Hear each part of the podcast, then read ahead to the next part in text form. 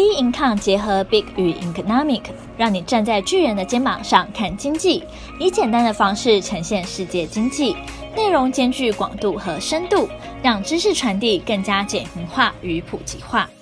各位听众好，欢迎收听本周全球经济笔记。耶伦呼吁制定全球最低企业税，美国制裁七陆企，美国超级财报周。耶伦呼吁制定全球最低企业税。三月底，美国拜登总统公布未来八年支出两兆美元的基础建设和振兴经济的方案。该方案旨在振兴美国交通基础建设、供水系统、宽频和制造业等目标，希望能够借此振兴国内的制造业，支持气候变化倡议和缩小收入不平等的差距。拜登总统也将公司税率从 百分之二十一 提高到 百分之二十八，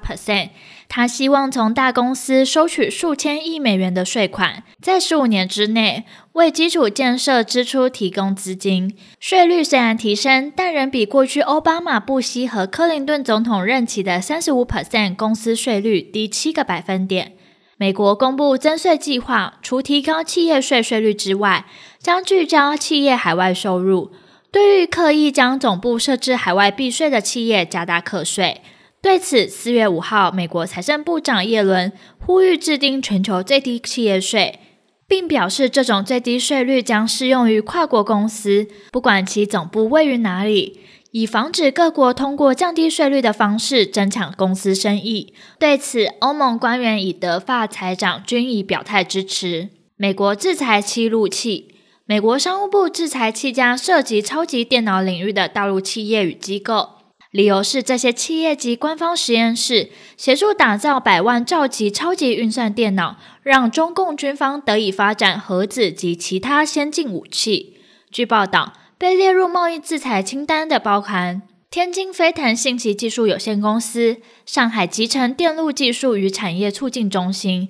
深圳市信维微电子有限公司，外加另外四所国家超级计算中心。美商务部表示，这些超级电脑公司参与了中国军事行动中超级电脑的研发，并协助大规模毁灭性武器的开发。美国商务部长雷蒙多说，超级电脑的能力对于许多几乎所有现代武器与国家安全系统，例如核武及超高音速武器的发展至关重要。拜登政府将会充分利用职权，防止中国利用美国技术来支援这些破坏性的军事武力。此为拜登政府对中国采取的第一次经济制裁活动，意味着中国欲取得美国技术难上加难。美国超级财报周，本周超级财报周将拉开序幕，再加上关键的通膨报告本周将出炉，使得投资人态度啊转趋谨慎。美股财报季将由金融股领军开跑，包括高盛、摩根大通、富国银行也将公布二零二一第一年财报。路福 I B E S 数据预计 S and P 五百 指数成分股公司的利润将较上年同期增长 百分之二十五， 这将是自二零一八年前总统川普减税提振企业获利以来，最大单季增幅以来最强劲的第一季表现。目前道琼指数、S and P 五百 指数双双从历史收盘高点拉回。美国三月 P P I 创二零一一年以来新高。四月九号，美国劳工部统计局公布三月生产者物价指数 P P I 年增率 百分之四点二， 写下二零一一年多以来最大，除了反映低基期效应外，还凸显随着经济活动重启，景气正处于复苏趋势。排除能源、食品等波动性较大的因素后，核心 P P I 月增率 百分之零点六， 年增率 百分之三点一， 写下二零一八年九月以来最大增幅。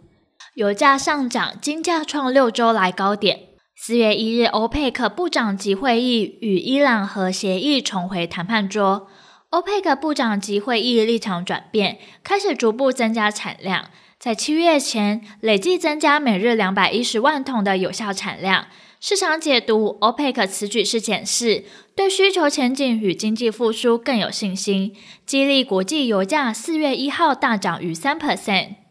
另外，伊朗与其他国家举办会谈，试图重启在川普任内退出伊朗核协议。美国虽未与会，但在欧盟其他国家积极协调下，也出现愿意参与谈判的迹象。美国国务院举行发表会称，准备解除伊朗相关制裁，若伊朗原油进一步释出到市场，对油价来说较为不利。而金价的表现，由于殖利率、美元双双回落，刺激金价反弹，创六周以来最高点。法人认为，短线依然有跌升反弹的机会。而后续市场走势仍需持续关注将公布的重要经济数据。本周重要经济数据公布时程将公布在我们并看官方网站上。本周全球经济笔记，我们下周见。